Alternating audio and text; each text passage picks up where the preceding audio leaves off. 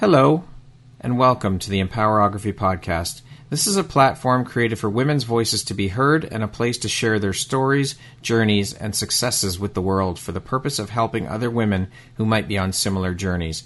We are empowering women one episode at a time.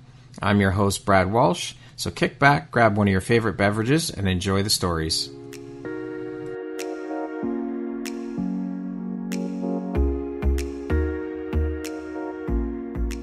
If you're looking for jewelry that makes an impact on your self care routine and your style, Empowerography would love to offer you a discount code to one of our exclusive partners, Quartz and Canary Jewelry and Wellness Company. Please use code EMPOWER15 to receive 15% off upon checkout at www.quartzandcanary.com. Quartz and Canary is truly the place where spirituality meets style. Hello there, Brad Walsh here, your host of the Empowerography podcast. Today, my guest is Blair Kaplan. Blair is a social media marketing expert. She is also the owner, founder, and president of Blair Kaplan Communications, a best-selling author, and a podcast host. Blair, welcome. Thank you so much for being here with me. I am so excited to dive in. I know that you and I have been trying to connect and get this done for a fair bit of time now, so it's actually actually awesome to have you here and to actually sit down and be able to do this with you now. Brad, thank you so much for having me. I am so excited to be here thank you for making the time to be here. I'm really looking forward to jumping in and learning a little bit more about your journey, your story. So, without further ado, let's jump in. Now, all of those things, I'm not going to repeat, there's no need to repeat your resume, but that is a hell of a lot of hats you wear and one hell of a resume. So, how do you find the time to fit all of this in and, and prioritize it all? And how important is prioritization to you? So that's a great question. So I think just to kind of even um, amplify what I do a bit further. Mm-hmm. So I'm a social media expert and mentor. My business just turned 14 years old.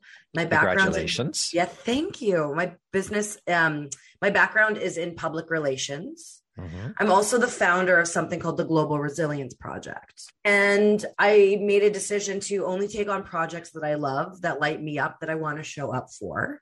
And I have the services that I offer. I do group coaching, private coaching, and projects here and there. And I'm a speaker and a writer. And so, one of the biggest things is that if I say yes to something, I make sure I have the right capacity for it. I'm also a huge planner. I love lists. I love my schedule. I love planning with other people. I love calendar links. I love invite codes. I love, I love all of the things to help keep me organized.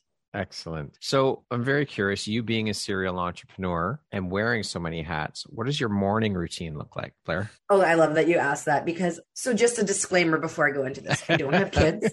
I probably will not be having kids. We tried that. It didn't work. It's part right. of my story that I'm sure we're going to dive into. Yeah. But I used to be the person who hit my it's like hit snooze, got up and went. And I've had a lot of traumatic experiences happen in my personal life over the last couple of years and I really decided to reclaim my mornings and not start my day in a place of chaos, but to really ease into my days. So on mornings, not like today, because today I started recording podcasts at 7 a.m. So my, my morning routine is actually going to happen later. But I love to wake up and move my body. If it's nice out, maybe go for a hike outside or do yoga outside or go for a walk mm-hmm. or get on my Peloton bike and or do a yoga class in my house. Like I like to move my body, whether it's for 10 minutes or for an hour. I then have a candlelit bath and then I meditate. So I pull a oracle card, I meditate, and then I journal. I drink my coffee, I pet my cats, maybe I read, listen to music. I generally ease into my day. And sometimes it takes a couple hours. Sometimes I give myself three hours, depending on how long my day is mm-hmm. um, and what the weather is going to be. Because if the weather is going to be really nice, I break my day up. But I really love easing into my day. How many of those things that you just rhymed are non negotiables for you in the morning? A non negotiable for me is the bath. Like in between yeah. pod, my last podcast and this, I had a bath, a candlelit bath. It was short, Right. But for me, the bath is it helps regulate my nervous system. Mm-hmm. It helps like relax my muscles, especially because I do a lot of sitting. Yeah. So I just I wake up kind of sore. so whether I move my body or not, I for sure have a bath. And I do meditate, but I just sometimes it doesn't happen in that sequential order. If I have, you know, podcasts and what not to do. I try not to start my workday until nine. And, you know, I have my own stuff I'm doing, but I also have clients and other people who rely on me. Right. But I obviously make exceptions for people like yes. you. well, thank you. I'm honored. But my bath, like a candlelit bath, is usually my non negotiable. Like I was just on a three week media tour and nowhere had a bathtub. So I had like a shower. but at least you had that yeah. that pride you kept with that pride you know i'm finding as i talk to more and more people and of course i mean my podcast is only women that i interview so a lot of these women now that i'm speaking with are of that same mindset where it's like i'm not starting my work day at 8 a.m or 7 7 a.m no no no. It some of them are even starting at 10 11 o'clock. Like that's it. it that time is me time non-negotiable. That does not change. And i think it's also about boundaries. Like i have some clients who email me and expect a response right away. Right. But how would i get anything done? Yeah. If someone wants something from me out of you know out of hours yeah. which i make very clear at the beginning of a relationship and I'm, i make it clear that if i do work at a weird hour like if you see an email at 11 p.m that's because i'm choosing to work. It doesn't mean that I will respond to you because I get to be in control, but it's about setting boundaries. Yeah. That, and part of those boundaries is like, I'm not waking up and dealing with it. Like, if no one's going to die, like, I mean, I'm in pu- public relations. So if there's a crisis, I'm on, obviously. Right. Yeah. That's very rare, but I'm not available till I'm available. And if you need me immediately for something that isn't because I'm saving a life, it's actually not that urgent. Right. Right. I think it's amazing. I think more people need to step into that and set those boundaries, but also, hey, this is my time for me. Work doesn't start till later, till when I'm ready to get started. And I mean, just because you are not working I mean, we're we're entrepreneurs. You don't have to work the eight to five or the eight to four or the nine to five, or you can work whenever you choose. You can work 10 till one in the afternoon if you want. You can work 11 to seven if you want. It's up to you. That's the beauty of entrepreneurship. I completely agree. So, with you being a serial entrepreneur, have you always had the entrepreneurial bug within you? Like, or, or, and if so, where do you think that comes from? Well, it's funny that you asked that. So, I just published my second book. Congratulations. Called, thank you, called The Global Resilience Project. Mm-hmm. And I self published. And I realized when I started this project three and a half years ago, I didn't know how to write a book. And I did a workshop and I realized, oh, this book is going to take a while because I gathered stories of resilience. So why don't I write a practice book? And the practice book is called Pulsing Through My Veins Raw and Real Stories from an Entrepreneur. And I was literally born an entrepreneur. it's in my lineage on both sides of my family. I was around it my entire life with my aunts and my uncles. My dad was an entrepreneur before he got sick. Mm. And yeah, like it's, I think it's in my blood, but also like I can't be told what to do. So it's best that I work for myself. yeah, that, that corporate structure just won't work. yeah, it works sometimes if I can be an entrepreneur within an organization, if I yeah. have that like flexibility, but if you're like, you need to be here nine to five every day, do and like, no, that doesn't work for me. we're not, we're not friends. That's not going to happen. so, what inspired your journey into this world of social media marketing, and why did you decide to focus your energy and business on helping to empower entrepreneurs in the worlds of social media? So, when I was in my 20s, I studied public relations in Winnipeg and I worked for Lululemon Athletica at the time. And I, when I finished school, they promoted me to move to the Edmonton store, and then I moved to the Vancouver store. And after three and a half years, I was ready to move up and do PR for them, but it became challenging because the company went public and they were bringing in people from big companies who had lots of experience. And so I decided I'm just going to start my own company and make my own experience. so I started a PR company. And at this time, a never run a business like that before mm-hmm. yeah didn't know what i was doing i didn't have a mentor but social media marketing was just becoming a tool but there was no one to learn how to do social media pr or social media communications or marketing from and i was having all these meetings with people because I simultaneously started a coupon company, which is like a conversation for another day. But I wanted free yoga and I started a coupon company. And long story short, I like put a lot of focus on the coupon company and I should have just paid for the yoga class. But I was networking in the Vancouver business community and sitting down with as many people that would sit down with me. And one of the first questions they would ask after I told them what my business was with the PR side was, Do you know how to use social media? And I always just said yes because yeah. I needed to make money and I figured it out and I created my own systems and my own strategies and my own way to use social media as a communications tool. And even to this day, I created something called the empowerment pillars, the seven pillars that you need to build out so you're seen as a thought leader in the digital space. Right. And I've always had this foundation of the background of PR and translated that to the world of social media. So I got into it because people needed it. And, you know, and I started teaching it and it was really cool because I remember when Pinterest came out, that someone who used to be the president of Blenz Coffee, which is a BC chain, actually came up to me and was like, Pinterest just came out. Do you know how to use it for business? We want to want you to lead a workshop for a bunch of other business leaders. And I just said, Yeah, I know how. And I remember going home and trying to figure it out. And I taught what I taught myself. I love it. So speaking of the seven pillars of of media empowerment, you came up with that. Can you tell us briefly what those seven pillars are and the importance that they play in helping entrepreneurs and what led to the creation of those pillars for you? Right. So I really believe in the concept of storytelling and telling, not selling. And so these seven pillars are what you need to build out in your strategy so that you're seen as a thought leader. And you want to be a thought leader because you become the source. You become the source that the media wants to quote, that people want to hire. People seek you out. You're not just another fish in the sea, but you're right. like the queen mermaid or king merman. You know and you you want to be that thought leader that people know that prolific leader in your space. Yeah. and so the seven pillars that i believe you need to build out in your strategy are and they spell out empower okay. It's edutain money personas other players wins engagement and realistic goals. And so when you work with your clients obviously this is a staple of the work you're doing with them these seven pillars. These are what you base your whole strategy upon right? 100% and it depends on the client's needs. Sometimes we add in other elements but these are like the key big pillars because each of these pillars have their own sub strategy that needs to be created. So how did you come up with these? Where did where did the inspiration come for these? Trial and error. Lots of failure lots of success trying something out, clients growing their business. Some clients come to me who've never don't have a website and I mean just starting their business and yeah. I teach them what I know and then they start getting clients and it's all from social media. So like very much like trial and proof. The proof is in the pudding as they say.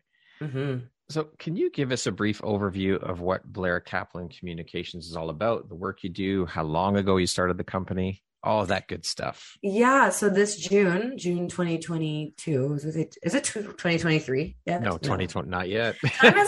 don't, don't, don't advance us that far. Come on. So my business just turned 14 years old mm-hmm. and I focus primarily on coaching. Okay. So social media and publicity coaching. I do private coaching and group coaching. And if the right project is presented to me in the realm of communications, traditional PR and, you know, creative PR. If I have capacity, I like the business owner, the people I'm working with, and the mission. I say yes. I'm also an international speaker. I'm considered a thought leader in resilience. I write a lot about social media. I write a lot about resilience. So I speak on virtual and real stages about all of those things. So, what type of person or client is your ideal client? Like, what are the deciding factors for you when being approached by potential clients or you approaching potential clients? What do you um, look for? I've been really lucky because my business has been built a lot on referrals. Right. I am a one man band, one woman show. I do have t- a support team who helps me with graphics and, you know, VA stuff. And I'm very grateful for everyone that I, you know, that helps me do what I do. But if someone approaches me, well, there's coaching. So right. my group coaching, there's only a certain amount of spots available in my group coaching program, and the cohort is twice a year. I just kicked off the first empowerment 90 day program. Okay. And so there will be another one coming up, and I haven't announced those dates yet. So that is my an opportunity to work with me at a lower price point because I offer like you can pay in full or payment plans. Right. And I basically me and the whole group we build out the empowerment pillars together and I teach you the inner workings of how to do it. So it's a lot of hand holding, doing it with you, and then accountability for them. Right.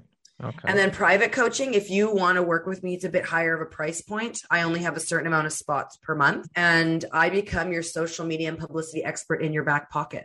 We meet weekly or bi-weekly depending on what you want it's either weekly for half an hour or bi-weekly for an hour you have unlimited access to me during the week via voxer and email and i literally do the work with you. I become like inside your brain. I give you my ideas, I tell you how to do it, and your job is to implement. And then if you want to work with me and you have a project you want me to be involved with, you can approach me and, and set up a meeting and I can let you know if I have capacity for it or if it works. And then if you are someone who is looking for speakers, experts in the social media space or the publicity space or resilience, I talk a lot about gratitude and resilience.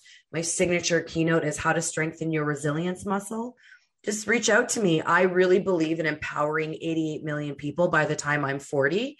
So in the next three years and one month, I'd like to empower 88 million people. I just came back from this really wild media tour where I ended up on a billboard in Times Square and I'm still up there right now. Awesome. For 30 days, I'm up there like a couple times a minute is my face. And I just want to empower people. I, I, really believe in turning my pain into purpose and taking all of my skills, of all the clout I've cultivated, and helping people up level their skills in storytelling online or get through their hard, difficult times with resilience. I love it. That is awesome. So you had mentioned that you worked for Lululemon previously. So I'm curious how hard or easy was that shift into entrepreneurship from the corporate world for you? Well, I've always been an entrepreneur. Like mm. as a hmm. kid, I had my mom sign up for Avon and I went door to door selling makeup. I babysat, I sold lemonade, I imported cigar box purses from New York and sold them in the mall. I hustled. I worked for a lady, but like I sold roses in the nightclubs in Winnipeg. Like I was known as the Rose Girl. and like I made a dollar twenty five a flower plus tips. I'd walk away with a couple hundred bucks after after a few hours of work two, yeah. twice a week. So like I've always been able to sell and build relationships. Like I literally came into the world blaring. I was given the gift of blaring. Yeah. so Lululemon really believes in entrepreneurship. I mean, they okay. I don't know if they do now, but they did like right. in 2008. Right. and they give you like a section. So if you're like an educator, like that's like a sales associate or whatever you're given a section for your shift. And yeah. So like if I was given the pant wall, like that was treated like that was my store. This was my store and I owned it. Yeah. And I really did. Like I had customers that would shop from me only. They would come in when I was wow. there. Like, and I loved it. Like I love people. I love building relationships and I love selling. Like the thrill of like someone coming in for one pair of pants and walking out with three outfits. And obviously like it was also cool because the store worked on like we worked we had a, a sal a wage and like the store had commission if we hit yeah. goals. Yeah. So i really think like learning what entrepreneurship was and being able to be an entrepreneur within an organization was really helpful for me when i structured my business and Lululemon was really big into professional development. I say was because I don't know what they are involved right. now, but yeah. they were really big into personal and professional development, goal setting. And it's cool because actually some of my first experience was listening to Brian Tracy's CDs. And I actually just spoke CDs. on a wow. Yeah, I know. And I just spoke on a virtual stage with him. I'm like, wow. That's pretty crazy. powerful. So yeah, Lululemon was really good at that, at cultivating like entrepreneurs and entrepreneurs. And I hope they still do that. I, I owe a lot of my success to what I learned at that company. Like, yeah. you know, even to this day, I'll go to the mall. I live in Kamloops, British Columbia now, and I walk by Lululemon and I'm like, oh, I, I really miss working here. Like, should I work here? like, I know it's not even for the money it's like I just miss the community. Yeah. You know, I miss. I just like I go in there and I, immediately turn into like a Lulu bot. I'm like, oh, the panel wall. I see it's still organized from tight to loose and functionality. And and I go in there and like I can't help but being like, I used to work here, and like I'm like such a wiener. But that's okay. I love it. what lights you up or excites you the most about being an entrepreneur? When I'm able to teach the clients I work with what I know and they are empowered to implement what they learn from me. When I see them take what I teach them and implement them, it really really gets me lit up. That transformation. That's that's it, right? From before they came to you to after working with you and during working with you seeing that shift in them mm-hmm. and their business. Yeah. What would you say then on the flip side of that is one of the most challenging parts that you've seen so far in your journey through entrepreneurship for you? Well, we are a world full of different personalities and Amen to that. Yep. and I've fired clients. Clients have let me go. I think it's a natural part of business that we don't talk about. I find it really hard when I pour a lot of myself into something for a client and we're not aligned. Sometimes, like, you know, like I've not been paid tens of thousands of dollars before from clients. It's very like a dark side of business. Yeah. And because of that, I have to, I've always had to like restructure and pivot how I do things. But yeah, like there's also a lot of work that goes on behind the scenes. And without failure, you don't have success. And so yeah. there is a lot of dark and a lot of hard stuff that happens. And I started it alone. I didn't have a mentor or a coach. And now I do. I have a business coach. I have a publicity coach. I believe all great coaches should have coaches. Yeah, for sure. You know, I, I love that you said that that side of things doesn't get talked about. We don't. And I think that those conversations need to start happening more I think part of the onus is on us as entrepreneurs to start talking about those things because it's not all puppy dogs, ice cream, and rainbows and sunshine and all of that stuff. I mean, solopreneurship there's a lot of loneliness there. And I mean, what we see, a lot of what we see on social media is the highlight reel. And I think that we need to start having those raw, authentic conversations about the other side of things because that's a reality. It's not going to always be easy. There are going to be struggles, of course. There are. You're, you're, a lot of people are figuring this out as they go. And so I would love to start having more of those conversations. I think it's necessary. I think that it's also a benefit to the entrepreneurs who are just stepping into entrepreneurship that we talk about these things and let them know mm-hmm. that, hey, what you're stepping into, because it gets glamorized, it gets fantasized. And yes, it, entrepreneurship is amazing. Absolutely, 100%. Mm-hmm. But there's the other side of it too. It's messy. it, it is. is. really freaking messy. I was going to swear. it. No, you can okay. swear. It's okay. It's really, it's really fucking messy. messy. And, you know, I'm lucky because I have a lot of entrepreneurs in my family that I can go to for advice. Right. But like my biggest recommendation is to anyone is have a mentor or have like have some someone to support you. Google doesn't do it. Like you need no. someone that you can run ideas by, have to coach you through it. You know, I have a podcast called Dissecting Success and Teresa Lambert's my co-host. And we talk actually a lot about the not so glamorous stuff because it is a conversation that needs to be had more. And there's a lot of fear around professionals sharing the messy stuff because they feel like, well, people might not hire me. It's like, yeah. we're all going through it, dude. Like, yeah. it's, it's fine. Like, it's okay because you know what? I still get results from my clients. And, you know, the other day I had a 20 hour ish travel day. My flights were canceled, delayed, lost bag. I was tired. I was hot. I was cranky. Like three weeks of being in like America and like lots of people, like yeah. three most expensive cities. I actually rearranged my entire day because I needed to lie on the couch, turn my brain off, and watch Real Housewives of Beverly Hills. And I can do that because I'm an entrepreneur and I get to be in control. And if you want me to show up when I'm not my best for you, it's better for me to cancel and rearrange my schedule so I show up and you get the best version of me and I'm open about talking about this. Like, I, if, if, you're my client out there, you've known sometimes I cancel. And you know what? Sometimes you cancel. Yeah, exactly. That's okay. You canceled. Yeah. yeah. and I think we need to normalize that we're all fucking human. That's right. 100%. That is it right there. And a big part of that you mentioned too is we don't have to, nor should we do this alone. You can't do, let's be honest, you can't do it alone. You just can't. You are one person. And as you said, we're yeah. human beings. And a, a, friend of our, both our mutual friend, Adriana, talks about this. Adriana Monique Alvarez, she talks about this all the time that you can't do it by yourself and you shouldn't do it by yourself. You have a community around you to support you. Use that, leverage that, lean on them. That's what we're there for. Exactly. But yes, the messy stuff needs to be talked about. Yeah, show and, us your messy. Yeah. And just because, I do on my social, like if you follow me on Blair from Blairland, like my feed is not super curated. I share like really cool moments or really sad moments. Like quick you yeah. know, disclaimer, yeah. you know, trigger warning. But like in the last couple of years, my husband almost died. He had a heart attack and quadruple bypass surgery. We had a miscarriage after trying to get pregnant for a really long time. My father-in-law died three weeks later, quite suddenly. Three months later, my mom died quite suddenly. So in three months, we lost a my father-in-law, my mom, and a baby.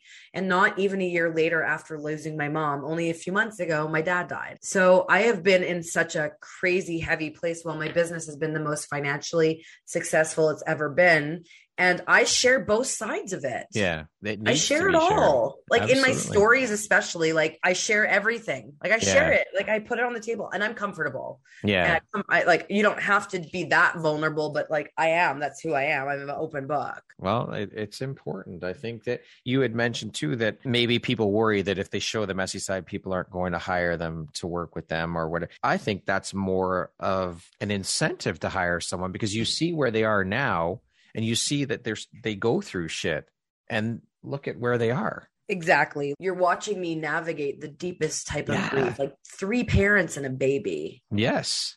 And you're also watching me show up on a billboard in Times Square and speak Kick on a stage in, in business. Vegas and launch three books in one week that all become international or that all become bestsellers, two of them international bestsellers. Yeah. Imagine what I can do for you. That's someone I'd want to work with. Someone who gets down and has been in the trenches, but also runs a successful business, but shows you the messy bits. Yeah. And, you know, and I think it's like you get to choose how vulnerable you are. Yes. But as soon as you don't show the full picture, you're you're lying. Yeah. And people buy from people. That's what they relate, not brands. People buy mm-hmm. from people. That's it mm-hmm. right there. So if yep. you're showing your vulnerable side, you're showing the messy parts.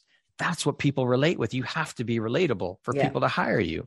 And being relatable comes with that bit of showing the messy side of things. Exactly. It's so important. I just let's get need, messy. Yeah, like let's fucking do it. Let's put it out there. We need Happening. to do that. We need to get these conversations going more often, yeah. more regularly, for sure. Being an entrepreneur is obviously not for the faint of heart, as we've talked about. It's a tough journey, but I think it's so incredibly rewarding. And I honestly couldn't imagine working for someone else ever again. It's just so, what is the one piece of advice you would offer to someone who is thinking about making the leap into the world of entrepreneurship? First, why do you want to make that leap? Like, make sure you really know why you want to do it. You know, I've seen these memes on the internet where it's like, you left your nine to five to work 24 7. and I think like that's a big trap. Like, being an entrepreneur is a lot of work. Mm-hmm. And I actually always recommend like if you have a job and a stable income, start building your business on the side. Don't fully do what I did. Like I made the leap and I was like, fuck, I had no money and I always had to have a job like bartending or I had jobs in marketing agencies while I was building my business. If you have a job, start building your business on the side. Do it in the morning, on your lunch break, after work, on the weekends. Put the time in. And then when you feel ready and you feel like your income is supplemented enough, either wean down your hours at your job, quit your job and get a like a different type of job that allows yeah. you to focus on your business. But like, it's not as simple as like, I have an idea, quitting your job, and all of a sudden having a bunch of money in your business. That's not how it works. But do you think, though? I mean, I hear this all the time is I don't think you're ever ready. There's no time that said, okay, I'm ready. This is the time to do it right now. Mm-hmm. I think. I disagree. Yeah. Okay. Yeah. Like I have, I coach clients who are in this place of pivot and I've watched them like there's been a couple times where I've walked them through like they've had both a job and their business mm. and I've walked them through the process of like helping them transition to just their business because mm. there is a point when you're ready. I've even been there. Yeah. Like when I moved from Vancouver to Whistler, I didn't know anyone in my my industry you need to have connections. Right. So I was like I'm going to get a job. I don't know anyone and I got a job and then I was building up my business to a certain degree. And I said, Hey, when I hit this milestone, I'm going to leave my job. And I did. Okay. What drives, motivates, and inspires you to keep going and keep pushing and excelling at all that you do? Well, I have fun. Like, I like what I'm doing. I also am a goal getter. Like, I set a goal and I achieve it. And sometimes along the way, I achieve other goals I didn't even know I had, or cool stuff happens. And for me, it's like a thrill. I am the daughter of someone who lived with addiction. My father had a really heavy drug dependency and a drug addiction. And I'm sober. I'm three and a half years sober, but I'm always chasing that high of landing a client. I'm always yeah. chasing that high of a really cool publicity win, you know, being on a billboard. What's next? Maybe a magazine cover. Like, yeah. I don't know. I'm, I'm going to be 37 years old and I have, still have a long career ahead of me like I don't know what's next, but I'm always chasing that cool new win that no one else is really doing. And I don't always look for it, but I'm that person whose colors outside the lines. And I like to be the innovator and the first to do something so then I can teach my clients how to do it. So that, that's like a high for me. I love it. Now, I want to talk a little bit about women in entrepreneurship and women run businesses. What are your thoughts on the landscape of entrepreneurship and women run businesses in terms of how it's evolved and how it's continuing to shift and evolve now? Well, I mean, I don't really any like I don't know statistics and whatnot, mm. but I think with the pandemic and people seeing that like having the flexibility of working from home and you know having a family and picking their work hours and being more driven by results not by hours worked. I think there's a big shift. And I know a lot of women in my world who are leaving their jobs to run their businesses because their jobs no longer have that flexibility for them. And I think there's this movement of women taking back their power. Absolutely.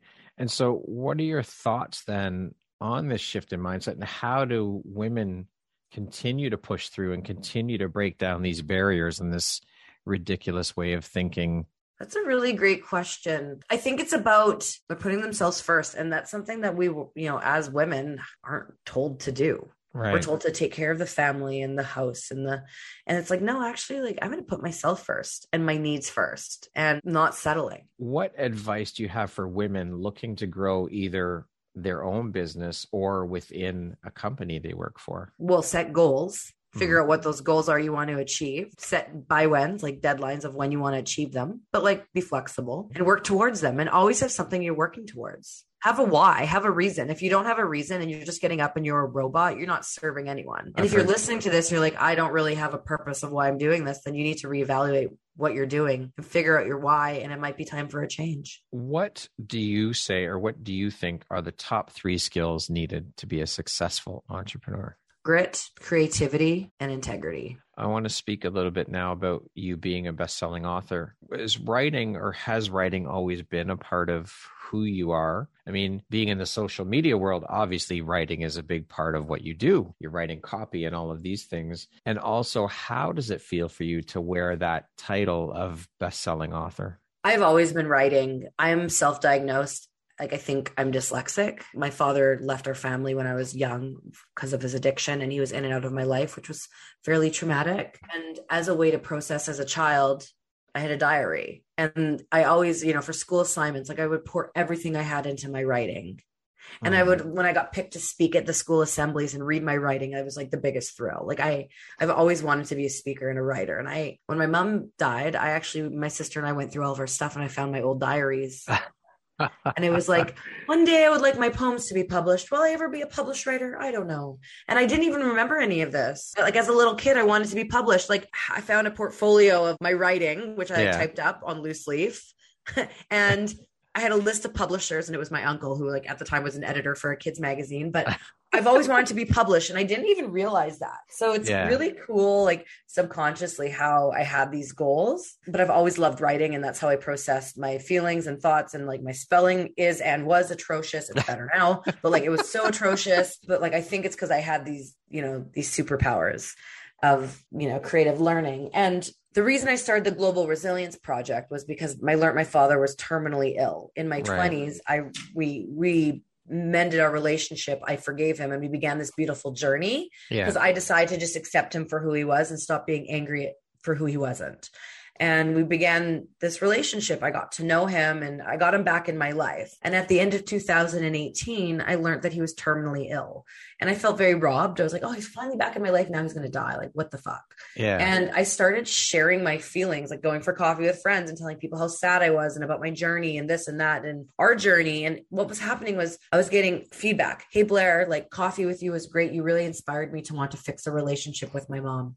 Hey, Blair, I heard you, heard you talking about this. Like, I heard I heard your story and yeah. now I'm going to get a therapist. And our story was helping people. I said, Dad, what if we created a legacy project where we gather people's stories of resilience from around the world and we bookend it with your story and my story, like your story of addiction and my story of forgiveness. And we create a resource and a tool that's going to live on with your legacy, but it's also going to help people. It could sit on coffee tables and it will be a source of inspiration and will help people through their hard times. And so I started the Global Resilience Project.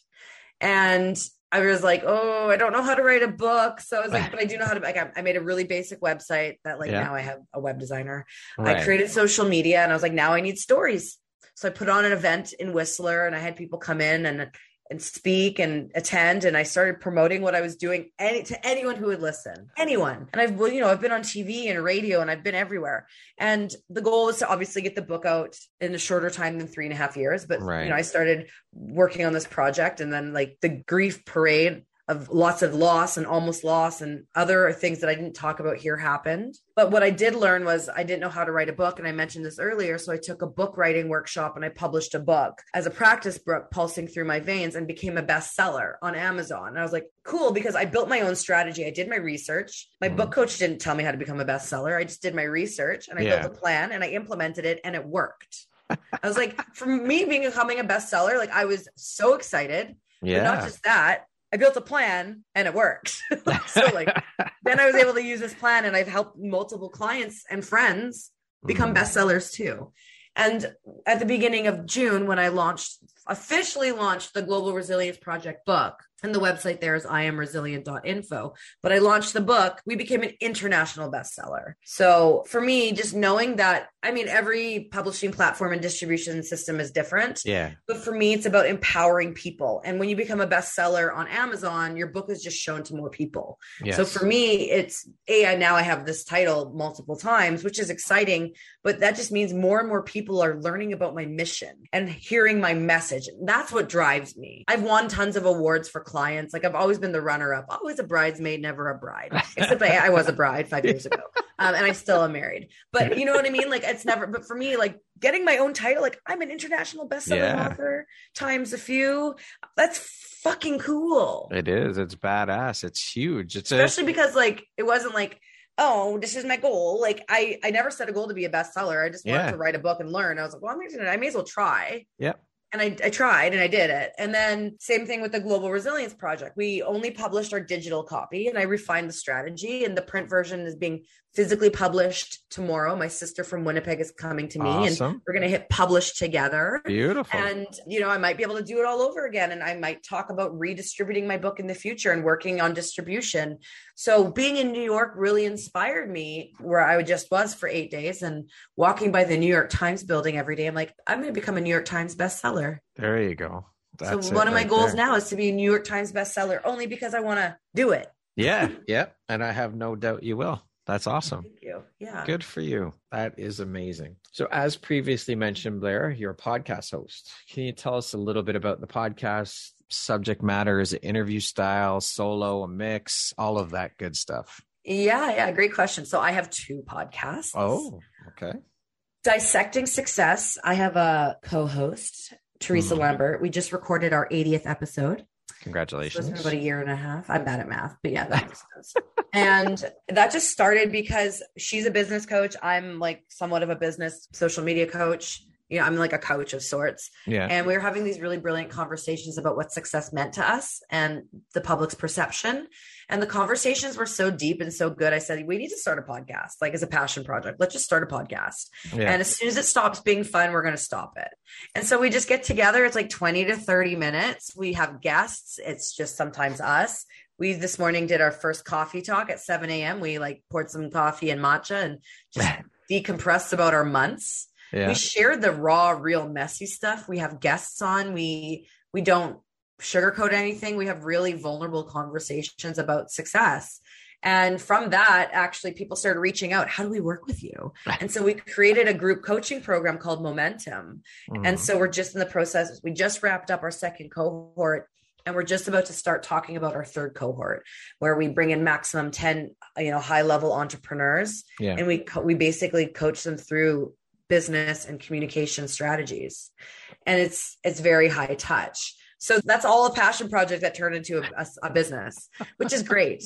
And Absolutely. Yeah. And then on January 17th, which would have been my mother's birthday, the Global Resilience Project launched Radical Resilience. Okay. I really believe every story deserves to get told, and every story that gets submitted to us through i am iamresilient.info. So written, mm-hmm. there's a form to fill out. We guide you through it. Yeah. Um, every story deserves to get told. So we put it online and social media. But people are reaching out saying, like, I don't really like, I don't like writing. It's not my thing. So I said, well, let's create a podcast. And so it's interview style. It's conversations like, you know, who are you? What's your story? How'd you get through it? What's your advice? Like, let's, let's talk about it. And again, these are 20 to 30 minute interviews. Right. I like the short and sweet when I listen. I mean, like, I also appreciate a good hour conversation, but not everyone is trained in the radical resilience space you know these, these are real people who've gone through some hard stuff yeah they may be giving an interview for the first time So if a conversation needs to be longer or shorter, it is because I don't make rules. I don't like to follow rules. So there are no rules, but I want to create a safe space for people to share. Absolutely. That's important for sure. Because I mean, really, we just all want to be heard. So there you go. To date, Blair, what would you say is your biggest high or your greatest win? I'm on a billboard in Times Square. That's pretty fucking big. it's literally and figuratively huge. Yes. Yeah. Like no huge. Kidding. There's an iconic, like, you know, at New Year's where they do the ball drop? Yeah. So right directly across from that, there's this huge billboard, like a Coca-Cola billboard. Yeah. It's like the where the main Coca-Cola billboard is. Yeah. On each side are these like longer, skinnier billboards. And that's where I am. And it's cool because uh, there's other ads that circulate in there. And the one that's on rotation right now is Kim Kardashian. And I'm like, I wonder if Kim like went to check out her billboard and saw me. And like I'm on, I'm sharing a billboard with Kim Kardashian. Kim Kardashian Actually, no, no, no. Kim Kardashian is sharing a billboard with Blair Kaplan Venables. There you go. That's the way to frame it. I love that. Yes. What do you think your unique skill set or superpower is that's helped you become successful? I'm an out of box thinker. Nothing's linear for me. I do everything in a very creative way. And also, my mother in law tells me, What I love about you is what you see is what you get. And I think that's a superpower. Like, there's no bullshit here. No sugarcoating, no bullshit. Tell it like it is. That's it. You don't like yes, it. I'm getting better at not being reactive. I strategically tell it how it is. Um, but yeah, like, but also my creativity. Like, I think with the potential dyslexia that I have, I should get this looked at. But dyslexic people have to be very creative about how they do things. And I think that plays a lot into how I do everything. Speaking of success, how do you define that word? What does success mean to you? waking up every day and loving what I'm doing and choosing the life I want to live, not living the life I have to live. Well said. More people need to take a page from that book or any of my books. Shameless plug there. I love it. why not? I sure. mean, it's That's honestly it's like the Global Resilience Project doesn't make me money. Like I pour a lot of my own money into that. Yeah. You know, if you buy a book, you're like helping support the project, but this this cost me thousands of dollars, yeah. and it's all in my honor of my dad. There you go. So, a very you can buy my book. I mean, like you're like, the per- small percentage I get from Amazon will go towards it. There you go.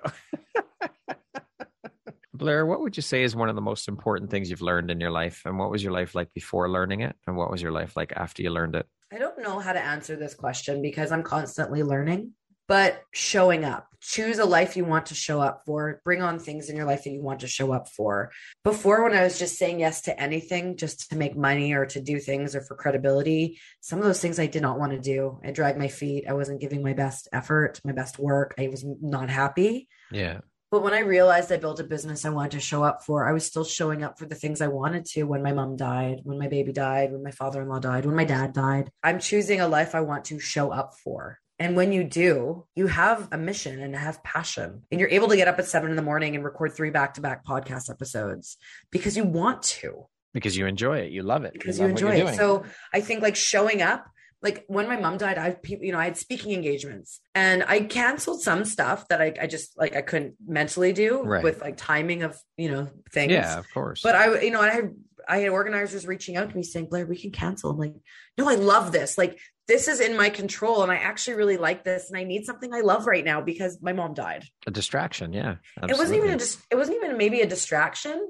but like there's so much darkness so why not put some light in the darkness and if i love speaking and i love the topics i'm speaking about and i feel mentally okay to show up do it okay we're going to jump into a little rapid fire section now so the next grouping of questions just be two three four word answer type thing okay i'll try that was two that was two words two three four five that vein what was your dream job as a child psychologist what was your very first job?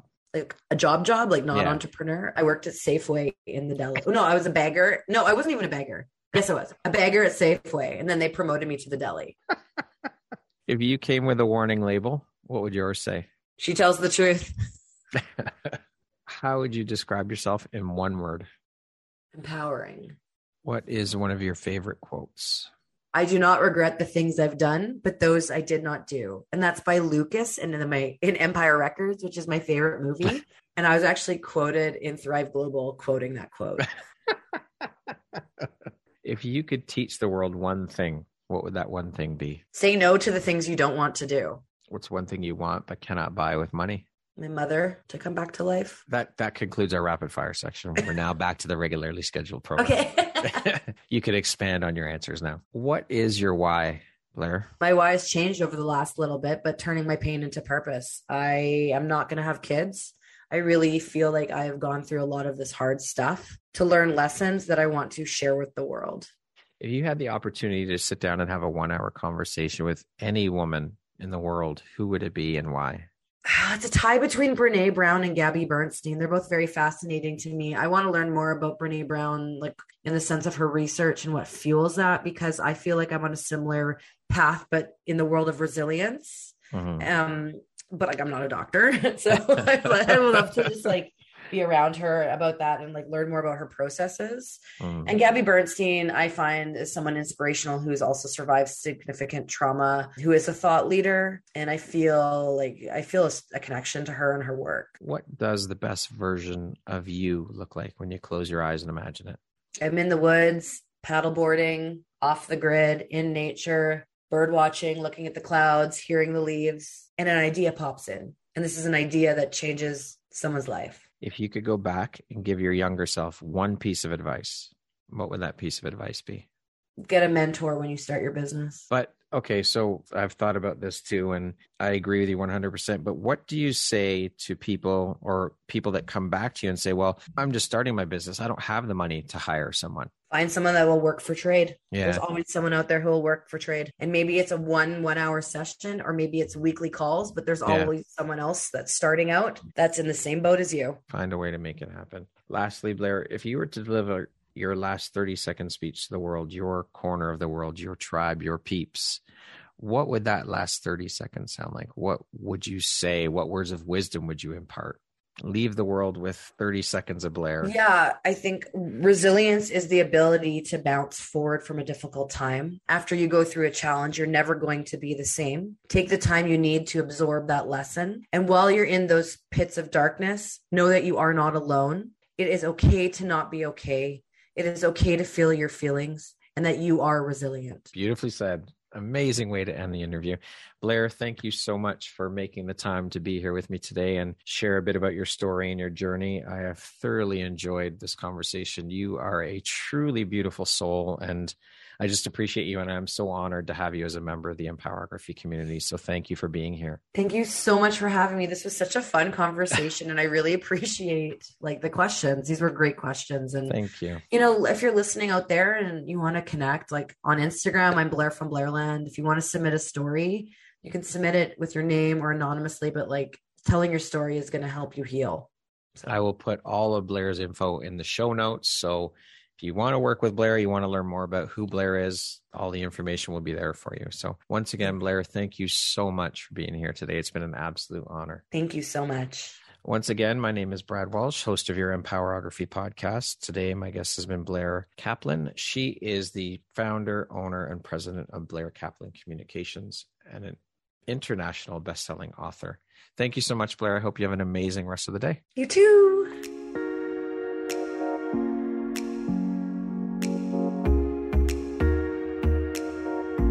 Thank you very much for listening to this podcast. If you haven't yet, please be sure to subscribe, rate, review, and share with all your friends. You can find me at visuphoria.ca and follow me on Instagram at Empowerography Podcast and on Facebook at Empowerography.